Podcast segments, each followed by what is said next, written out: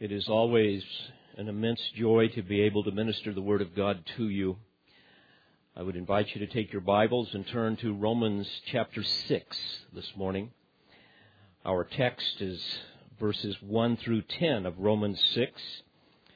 Having been in this wonderful epistle now for many months, in the providence of God, we come to this section of Scripture. Let me read it to you. Before I do, may I say that I've entitled this discourse this morning, The Preposterous Notion of Persistent Sin. And I trust by the power of the Spirit that will become exceedingly obvious to you. Let me read this text beginning in Romans 6, verse 1. What shall we say then? Are we to continue in sin that grace might increase? May it never be. How shall we who died to sin still live in it?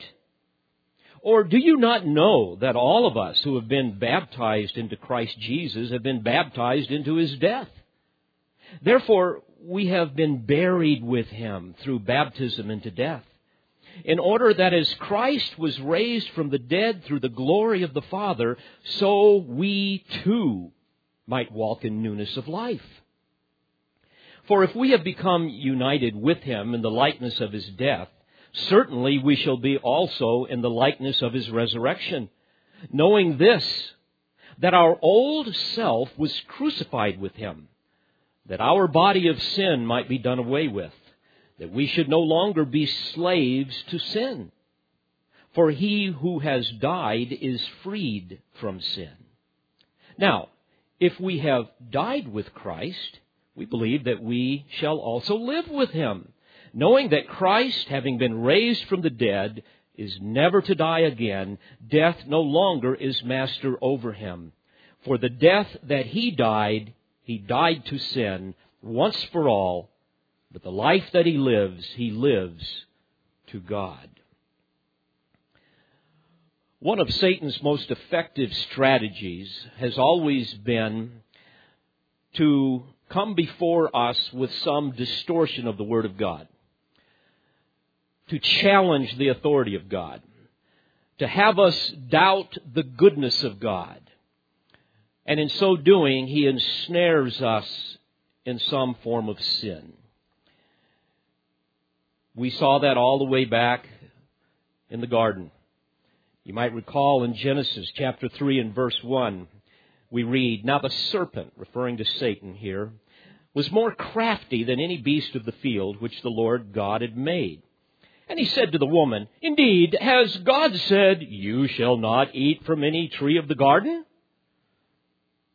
My friends, that was a distortion of what God said. The truth is, and verse 16 of chapter 2, he said, From any of the any tree of the garden you may eat freely, but from the tree of the knowledge of good and evil you shall not eat. So he began with a distortion of the Word of God. He challenged the authority of God, and he began to plant seeds of doubt in Eve's mind with respect to the goodness of God. That somehow such a restriction is unfair, that God's holding out. In verse 2 and following, we read, The woman said to the serpent, From the fruit of the trees of the garden we may eat, but from the fruit of the tree which is in the middle of the garden, God has said, You shall not eat from it or touch it, lest you die. And the serpent said to the woman, You surely shall not die. In other words, oh, come on. He doesn't really mean that. Surely you don't buy that, do you? Verse 5, he says, For God knows that in the day you eat from it, your eyes will be opened, and you will be like God, knowing good and evil. There, my friends, is a great lie, a great heresy. It's filled with some truth, but also an outright lie. Indeed, their eyes would be opened when they disobeyed God open to the reality of guilt and shame and death, spiritual death, separation from God, and one day even physical death. You see, they already knew good, and when they disobeyed, they knew evil. But they would not be like God. This is why Jesus has said in John 8:44 that Satan was a liar and a murderer from the beginning. You see, Satan wants us to believe that somehow we've misunderstood the word and that God isn't really saying what you think it means, it means something else. And that God is holding out on us. Who gave him authority to make all the rules anyway? Don't we have any say in the matter? And by the way, it's not that big of a deal that you really obey him. Use some common sense here. Follow your heart.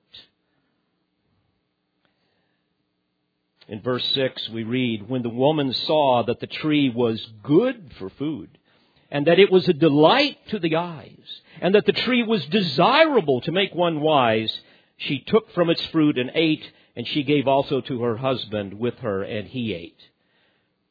You see, our flesh is predisposed to look at those things that God has forbidden and say, My, that looks good.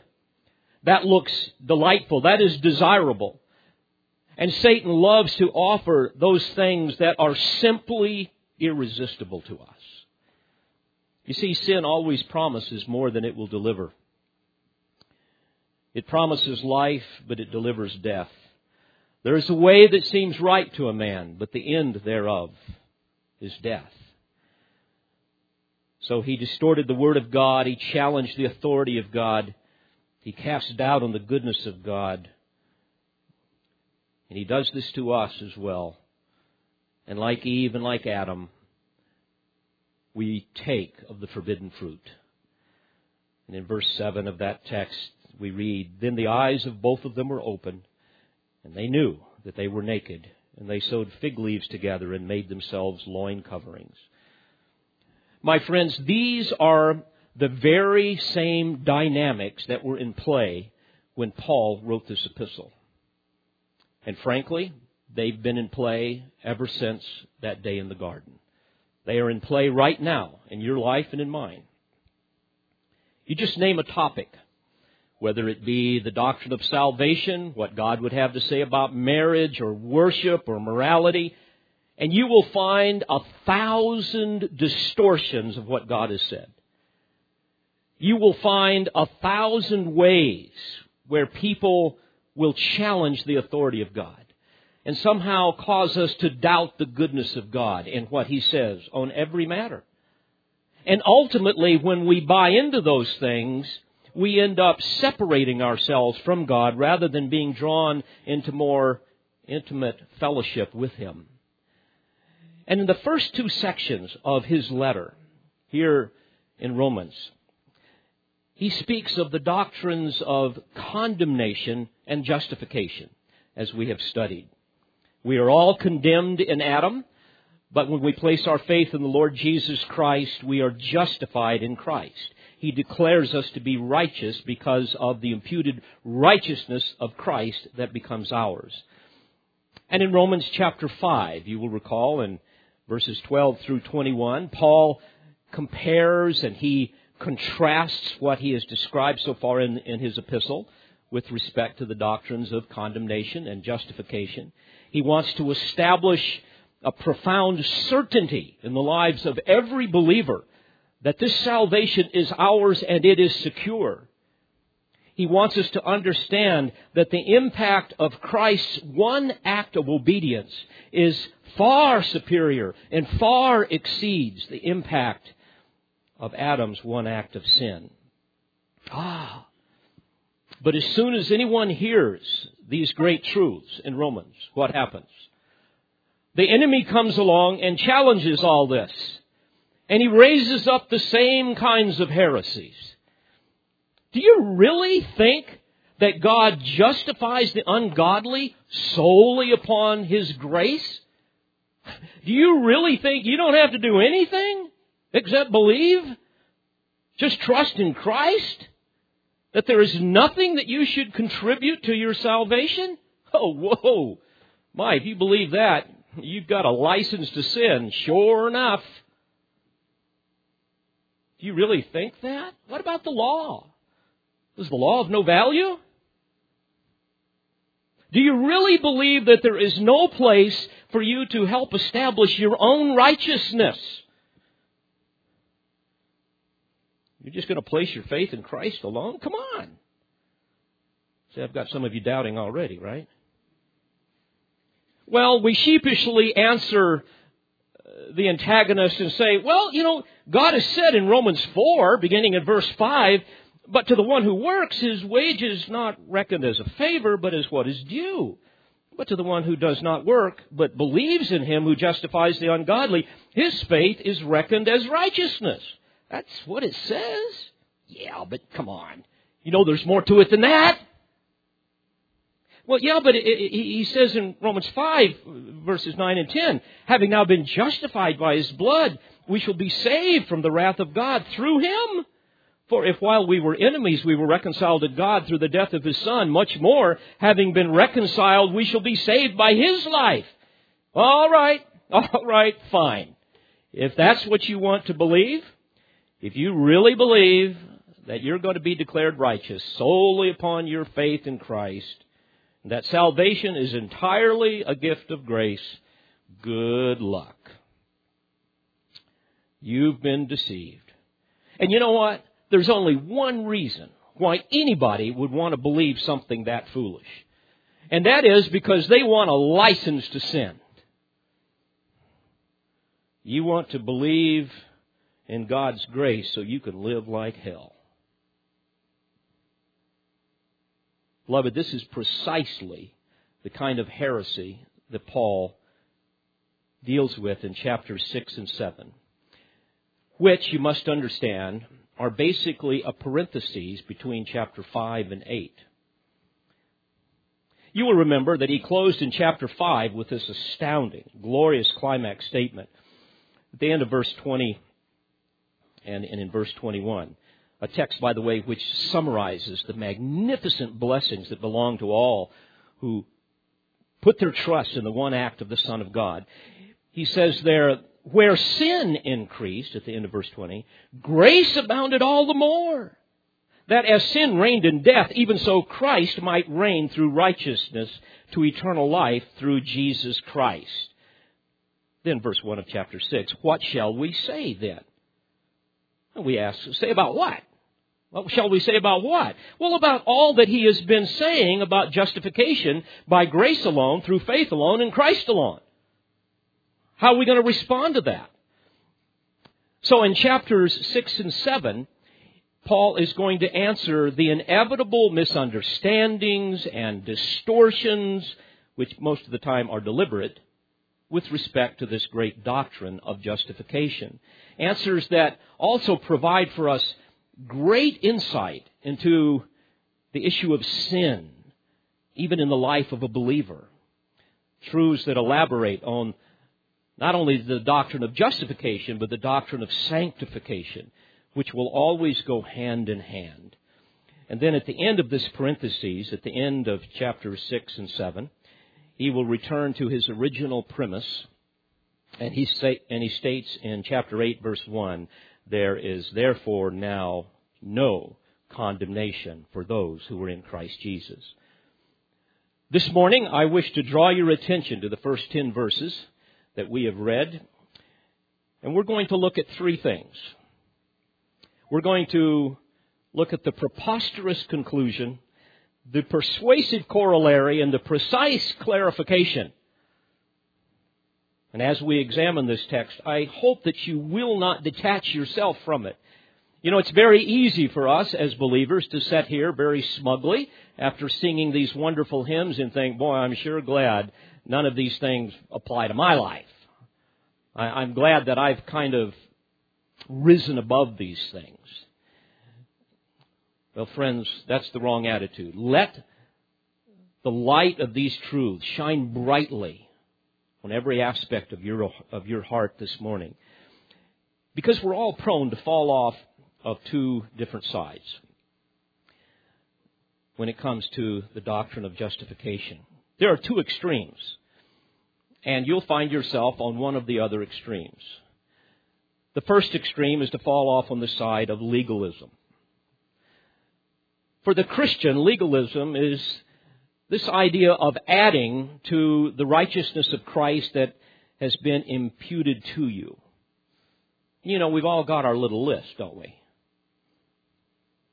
We have a creedal confession that says, Oh, I believe that salvation is by grace alone, through faith alone, in Christ alone. And then we turn right around and add our own list of rules and regulations and ceremonies and rituals and codes of conducts that we think make us somehow more acceptable to God. And this is, of course, on a continuum from the blatantly extreme to the profoundly subtle.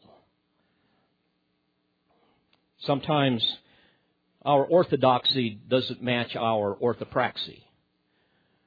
Our creed doesn't match our convictions. We subtly add our own works and our superior preferences and try to bolster our acceptability to God. And then if we're not careful, we end up looking down our noses at people who don't agree with us.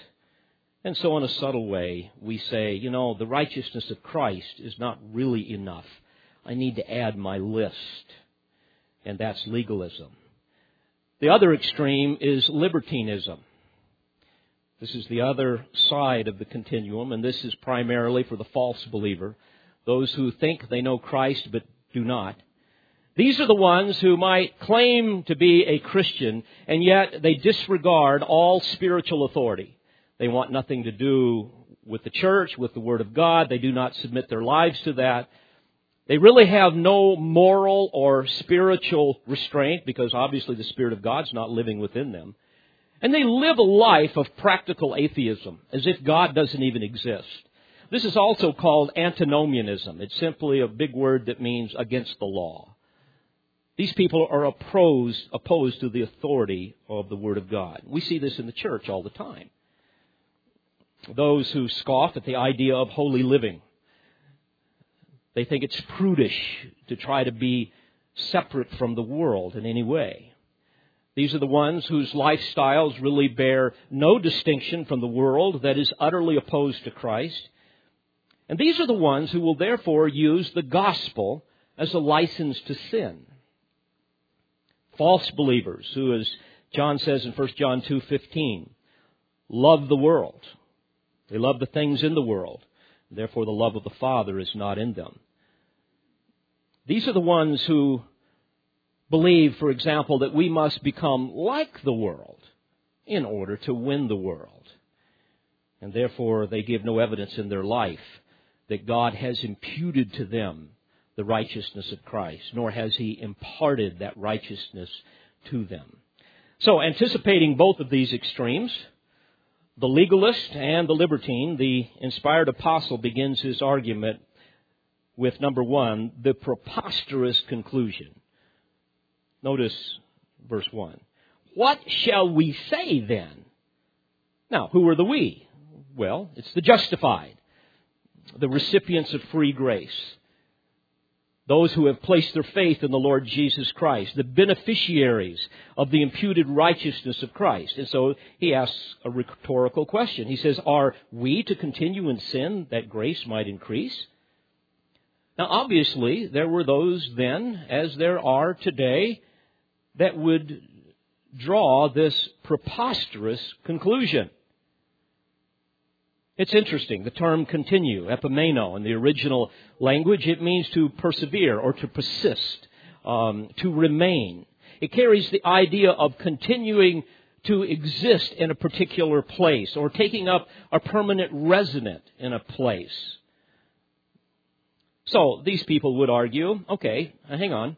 If, if salvation is of no merit of our own, and as you read here, if where sin increased, grace abounds all the more. Well, why not increase in sin so that God's grace will abound all the more?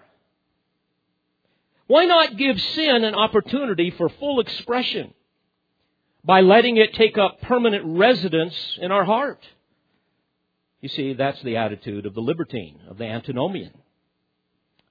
This is a preposterous conclusion. William Barclay says this, quote, How despicable it would be for a son to consider himself free to sin simply because he knew that his father would forgive, end quote. You see, my friends, this is a complete failure to understand grace. And I would submit that for the most part, it is a deliberate distortion.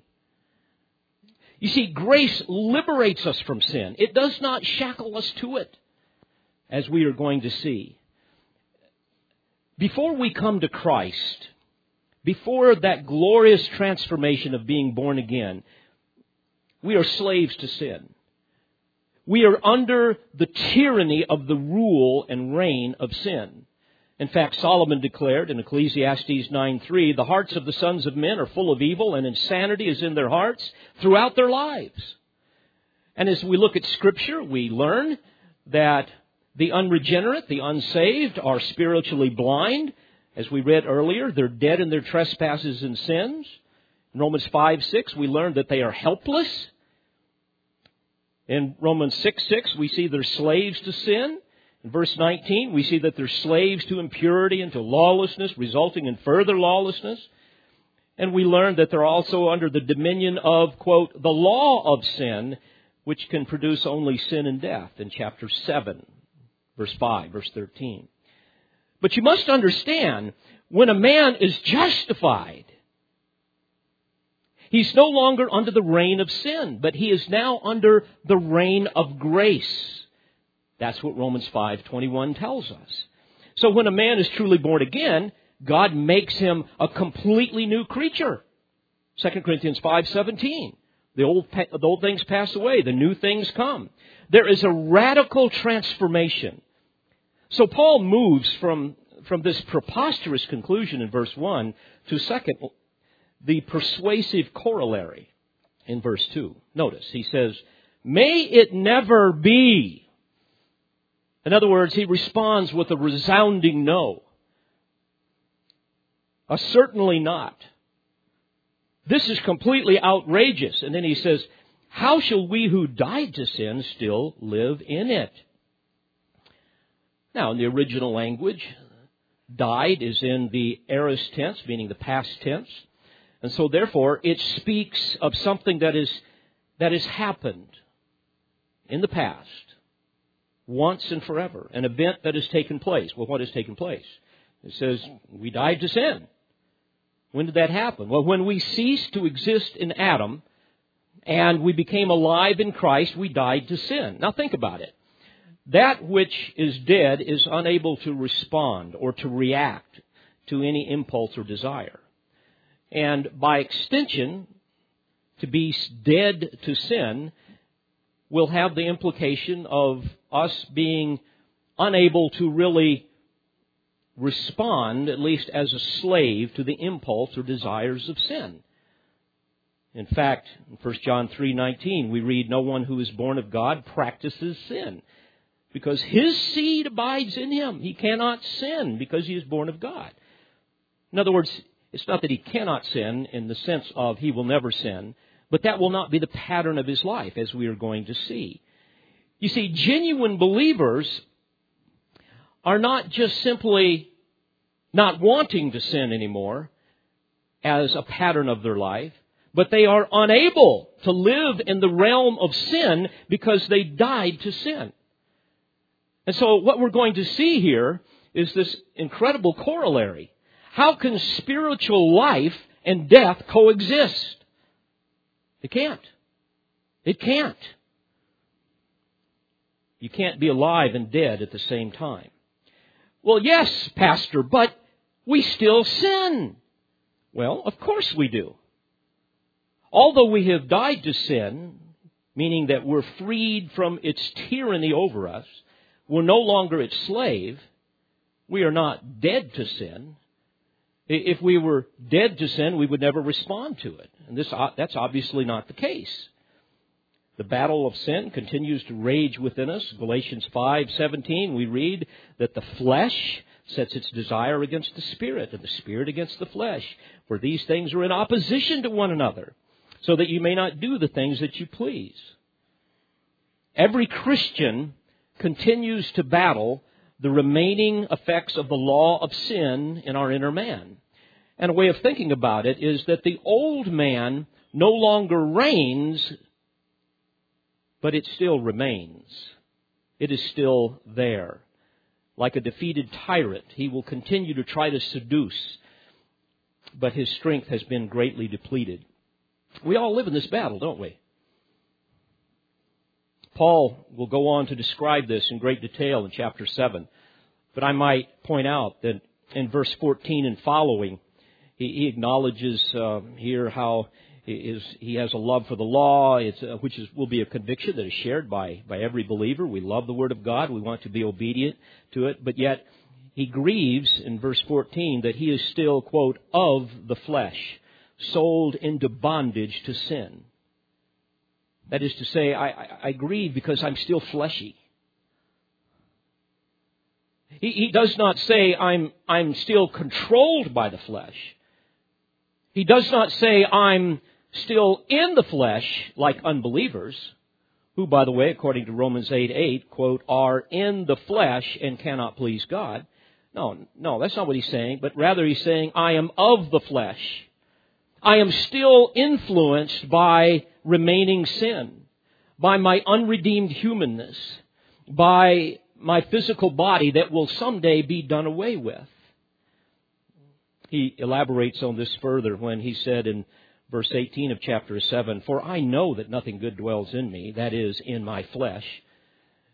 And then again, he mourns in verse 23, For I joyfully concur with the law of God in the inner man. Let me stop there. Believers don't joyfully concur with the law of God in the inner man. They don't share that sentiment. Non believers don't share that sentiment. A believer does. So he says, I joyfully concur with the law of God in the inner man, but I see a different law in the members of my body, waging war against the law of my mind and making me a prisoner of the law of sin which is in my members. So, of course, the question arises so, if we have a new nature, what causes us to sin? Well, the answer is simply this the sin principle, the law of sin that still remains in our body. Paul clarified this when he said, in verse 17. So now, no longer am I the one doing it, but sin which dwells in me. And he will repeat this in verse 20 and 21 and 23 and so forth. So remember the basic principle. Sin no longer reigns, but it still remains. Perhaps an example would be helpful. I remember one woman, a young woman, that came to me, probably in her mid 30s, and she was living in a very difficult situation with her husband. She told a story of how she had dated him for some time and he was always very domineering, very manipulative, and he led her into all kinds of sin. He gave her nice things, but he would also demand her to do things that were nothing short of wicked and he also abused her in a variety of ways. And unfortunately, she would always acquiesce to these things. After she was married, things got a lot worse. She began to suffer many things from him. And it was fascinating to hear how he had such enormous influence and power over her. She was, shall we say, a slave to both his affection and his abuse. Like sin, he was the tyrant and she was the slave.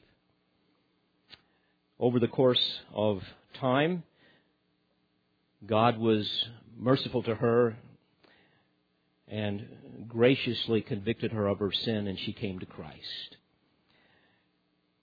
And at that time, she began to deal with these issues with great conviction, to deal with them biblically, and so there was strong confrontation, there was accountability, and she began to establish boundaries, and she began to really trust in Christ. Well, what was fascinating is that in the providence of God, this man had a terrible accident, and he became paralyzed, became a quadriplegic, in a wheelchair. And it was interesting that although he could no longer overpower her physically, he would still continue to try and overpower her psychologically, emotionally. Very manipulative. He would continue to bark commands at her and insults at her. Now think about it. Although she had confronted and, and even deposed the tyrant when she came to Christ, although she had broken away from his power and she was free, she was still predisposed to respond to some of his lies and obey some of his commands occasionally, but only temporarily because there had been a breaking free. He was powerless to control her the way he once did. My friends, this is how the flesh works with the deposed tyrant of sin. As we see here, we died to sin once for all. We're no longer subject to its rule, but we are still predisposed to yielding to its temptations. Why? Why do we do that? Because the sin principle is still there. We're still incarcerated in this unredeemed humanness. But when we do respond, we never respond to the same extent we once did. It will be temporary because the bondage of sin and death has been broken. Paul lamented over this remaining sin in Romans 7 verse 23, saying, The members of my body waging war against the law of my mind and making me a prisoner of the law of sin which is in my members. That's the problem of remaining sin. Now, we will look at that more closely when we come to Romans 7. But back to Paul's argument here in Romans 6. What he's saying is that because of the imputed righteousness of Christ, we are united to Him. We are alive in Christ. The law of sin no longer has dominion over us. We're now under the rule of grace. You see, we have been liberated by His death and resurrection, which is also our death and resurrection. In Galatians 2 and verse 20, Paul says, We have been crucified with Christ, and Christ lives in us. And as a result of this, we have died to the, the reigning power of the old sinful nature. And now we experience the, the profound joy and freedom of living in obedience to Christ. And that's why, back to Romans 6, verses 6 and 7, Paul tells us that our old self was crucified with him that our body of sin might be done away with, that we should no longer be slaves to sin, for he who has died is freed from sin. So, Paul moves away now from this very persuasive corollary between spiritual life and spiritual death, and he concludes in verses 3 through 10 with a very precise clarification. That would be my third point to you this morning. Beginning in verse 3, he says, Or do you not know that all of us who have been baptized into Christ Jesus have been baptized into his death? Do you not know that? Here, the term baptized is baptizo in the original language, which literally means to immerse. It has nothing to do necessarily with the ritual of water baptism. It is used here metaphorically to describe our immersion into Christ at salvation. When we were mystically united to Him by grace, when we were placed into Him. And of course, the ritual of baptism does symbolize this. But indeed, we have been permanently immersed into Christ. As Colossians 2:10 says, we are complete in him. Colossians 3:3 also says we are hid with Christ in God. We, we, say, we see this same concept expressed in 1 Corinthians 6:17. There Paul said, "The one who joins himself to the Lord is one spirit with him." And likewise, in Galatians 3, verse 27, he says, For all of you who were baptized into Christ, who have been immersed into Christ, have clothed yourselves with Christ. Now, friends, the practical implications of all of this are absolutely staggering. What he is saying is that our immersion into Christ included our immersion into his death. when he died in some inscrutable, unfathomable way, we also died.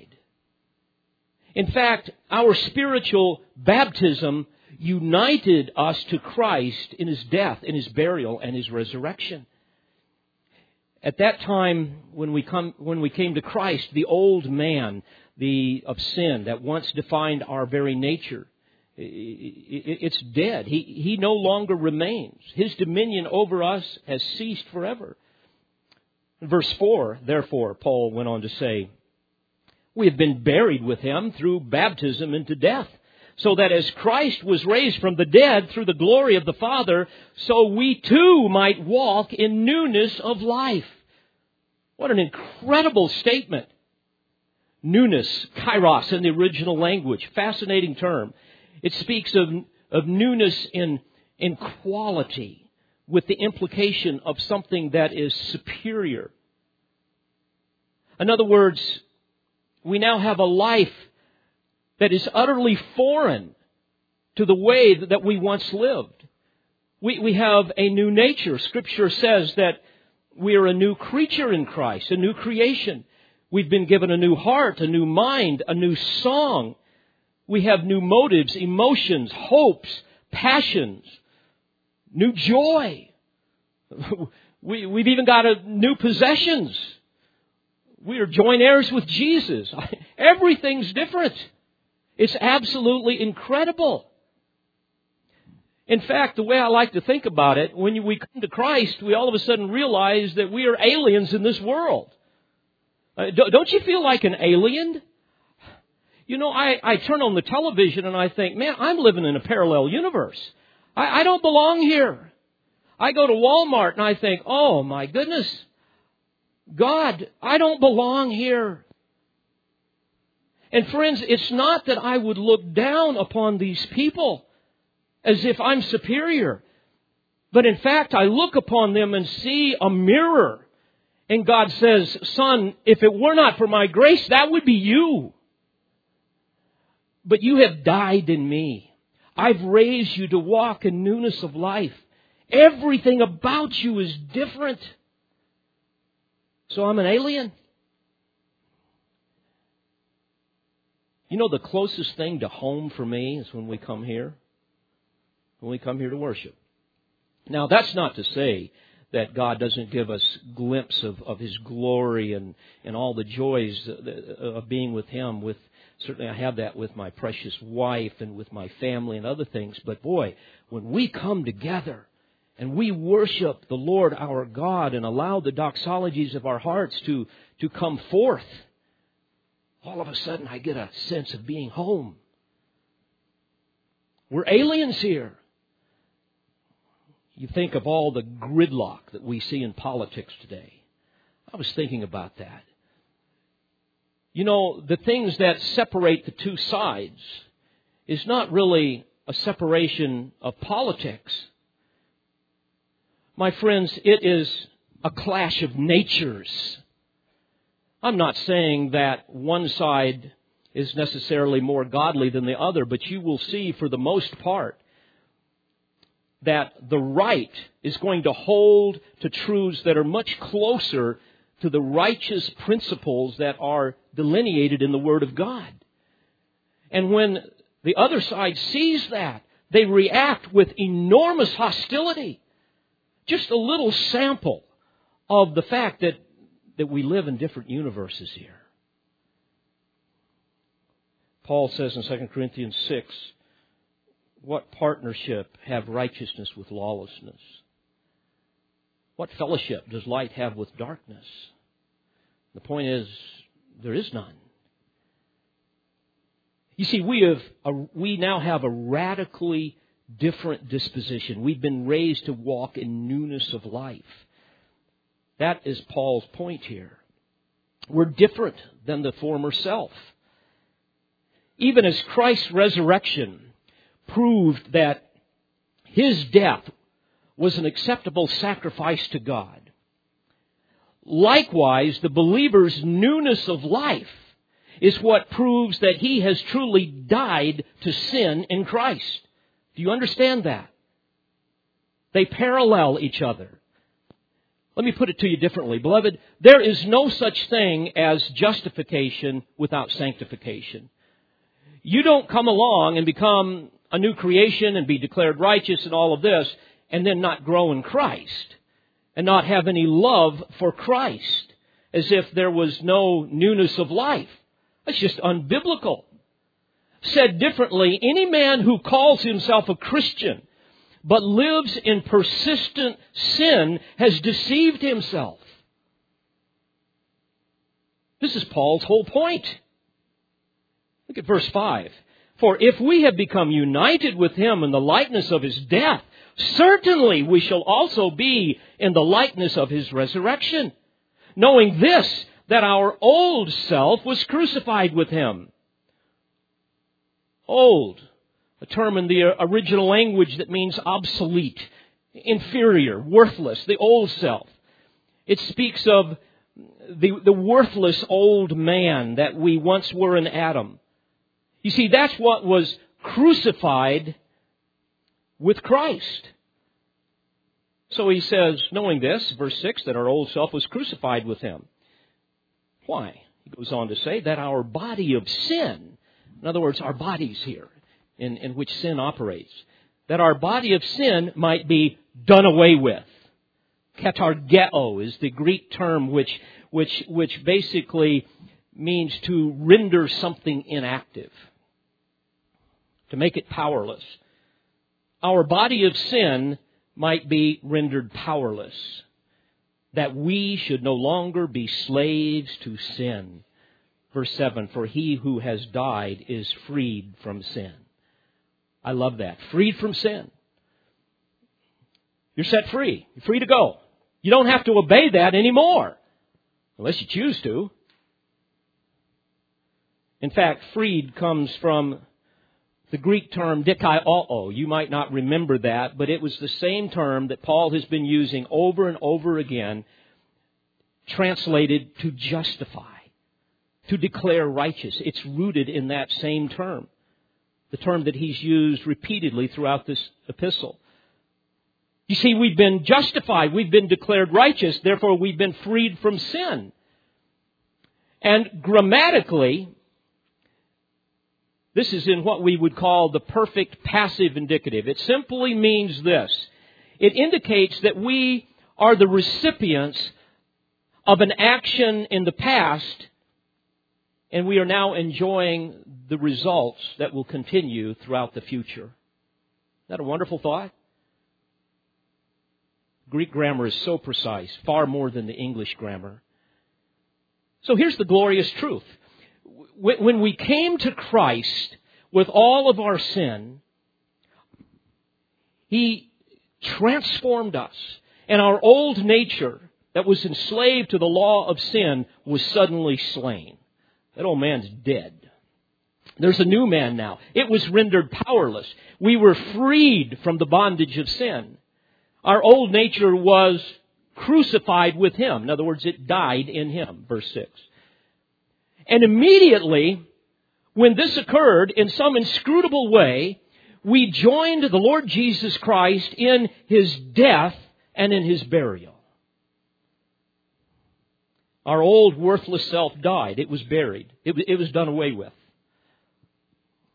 But miraculously, our new self was resurrected with him, as he says here in verse 6, so we too might walk in the newness of life. See, beloved, here's the great news. We, we're, we're no longer slaves to the bondage of sin. We've been freed from all of that. We're, we're a, we have a new nature.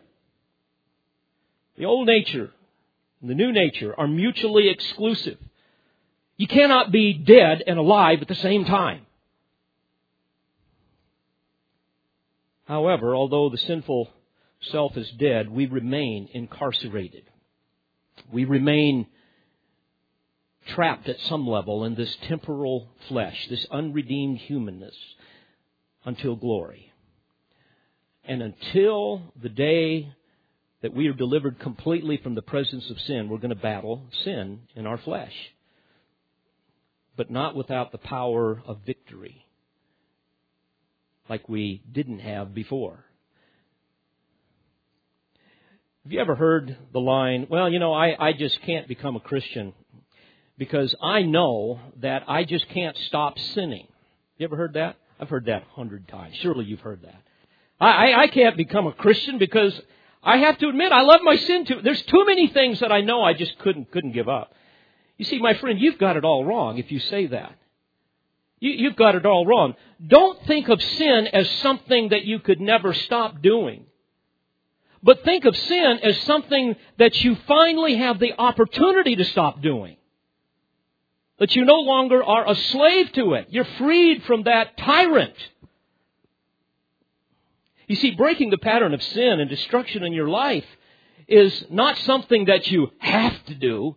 It's something you finally get to do. You see the difference? That's the glorious power of the gospel. In verse 8, he says, Now, if we have died with Christ, we believe that we shall also live with him. Verse 9, knowing that Christ, having been raised from the dead, is never to die again. Death no longer is master over him. You see, this speaks not only of the death of sin, but also of the death of death. Think about it. Christ's resurrection has forever defeated the tyrant of death. We're no longer under that control. We, we, we've died with Christ and we're going to be raised with Christ in the future. But I want you to understand something that is very important. I don't think this is speaking solely to the issue of resurrection. I think that's secondary. I think the issue here is he's saying that we have been raised to walk in newness of life, which I believe is the context here of this passage. So much for this ridiculous notion that you hear so often, where people say, well, you know, you can trust Jesus as Savior, but you don't have to make Him your Lord. Some people will do that later on, but you don't have to do that now. You don't have to really submit to Him as Lord. Really? In other words, you, you, you, can, you can come to Jesus and still live an ungodly life until such a time as you know, you become convicted or the Spirit does something to you and and you decide to submit to the Lordship of Christ. My friends, that, that is just patently false. Notice again, verse 8, more, more closely. He says, Now, if we have died with Christ, we believe, in other words, we have faith that we shall also live with him. We shall also live with him. Both in the Greek and in English, whenever the future tense is used, it emphasizes the inevitability of a certain thing. And in this case, the phrase, we shall also live with him, speaks to the inevitability, the absolute certainty that when a man dies with Christ in salvation, he will inevitably, inescapably, without a doubt, live with him. As opposed to living under the realm of Satan and sin. He's been raised to walk in newness of life. That's what happens when you come to Christ. Verse 10 bears this out more fully. He says, For the death that he died, he died to sin once for all, but the life that he lives, he lives to God. Well, likewise, my friends, this will characterize the believer who has died to sin. The life that we live now, we, we live to God. And this analogy is underscored even further in verse 11. He says, Even so, consider yourselves to be dead to sin, but alive to God in Christ Jesus.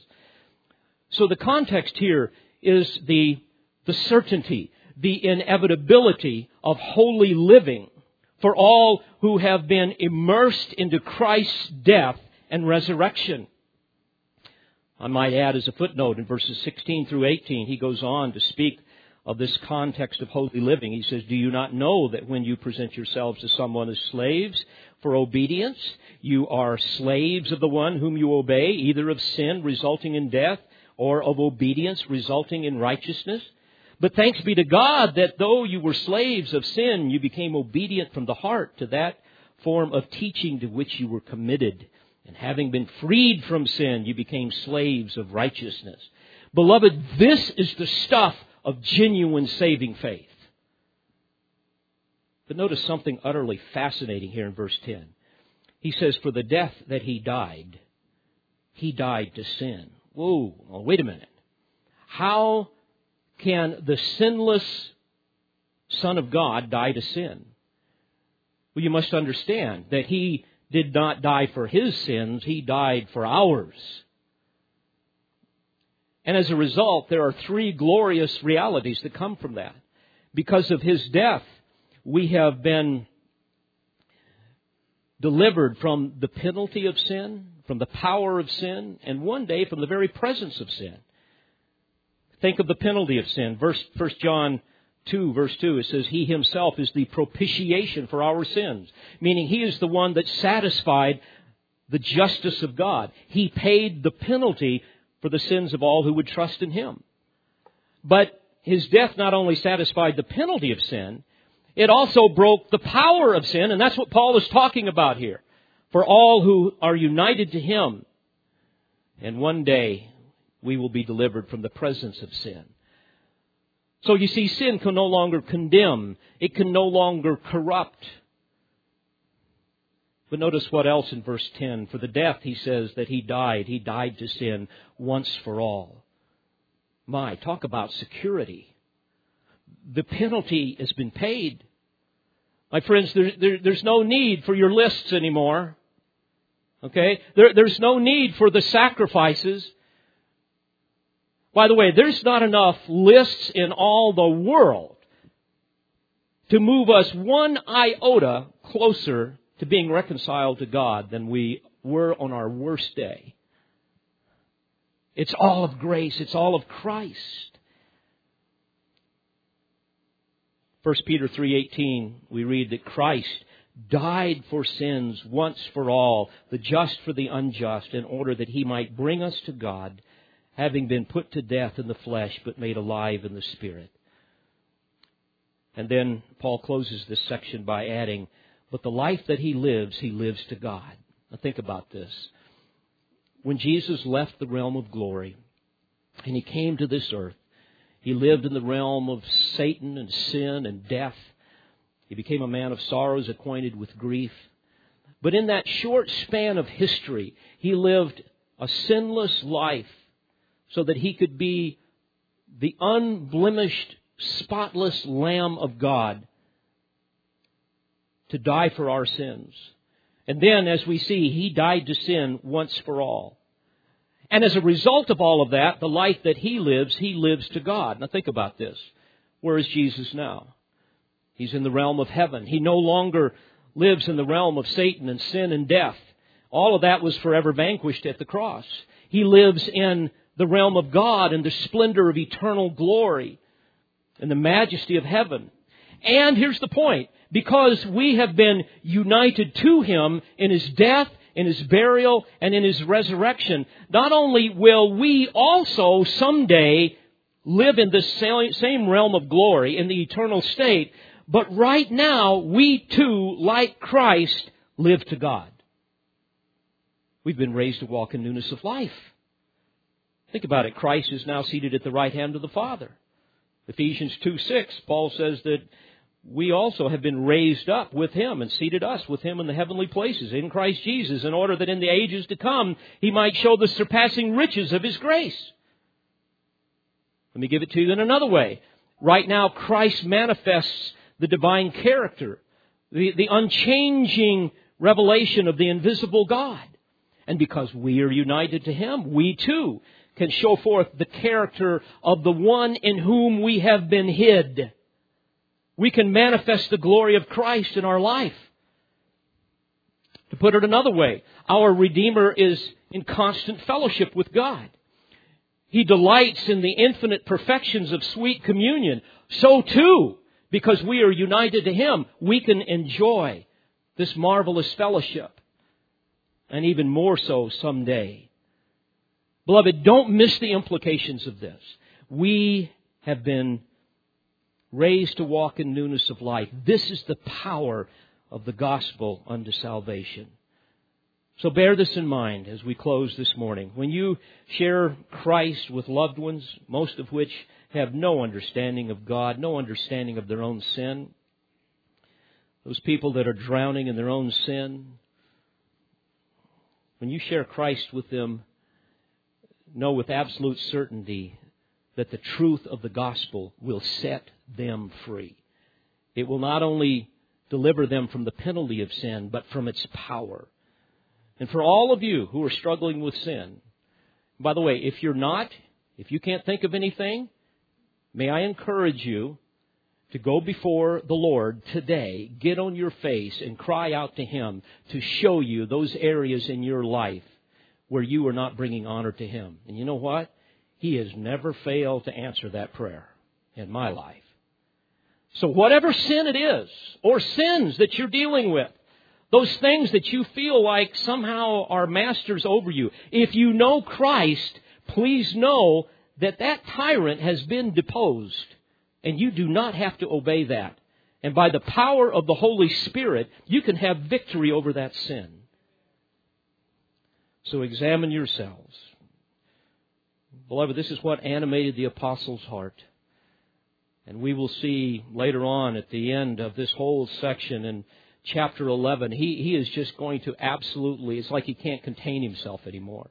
He's going to explode with the doxology and he's going to say, Oh, the depths both of, of the riches of, of God, both of the wisdom and the knowledge of God. He says, How unsearchable are his judgments. How unfathomable are his ways. Isn't that true?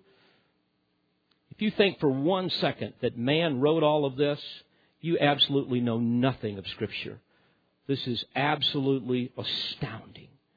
So may these marvelous truths ignite each of our hearts to praise and stir our affections to, to faith and obedience that we might live out by the power of the Spirit the wonderful truths of the gospel. Let's pray together. Father, we thank you for your word. May it transform every life that is here today, especially, Lord, for those who have never bowed the knee to the Lord Jesus Christ. Overwhelm them with conviction, cause them to see the holiness of God, and therefore see their sin for what it is. Cause them, Lord, to cry out to you for the mercy and the grace that you give to all who humble themselves in repentant faith. I pray all of this in the precious name of Jesus and for his sake. Amen. We pray you've been edified by this presentation. You've been listening to pastor, Bible teacher, and author David Harrell. For more information or to order additional tapes or CDs of Pastor Harrell's messages, please visit olivetreeresources.org.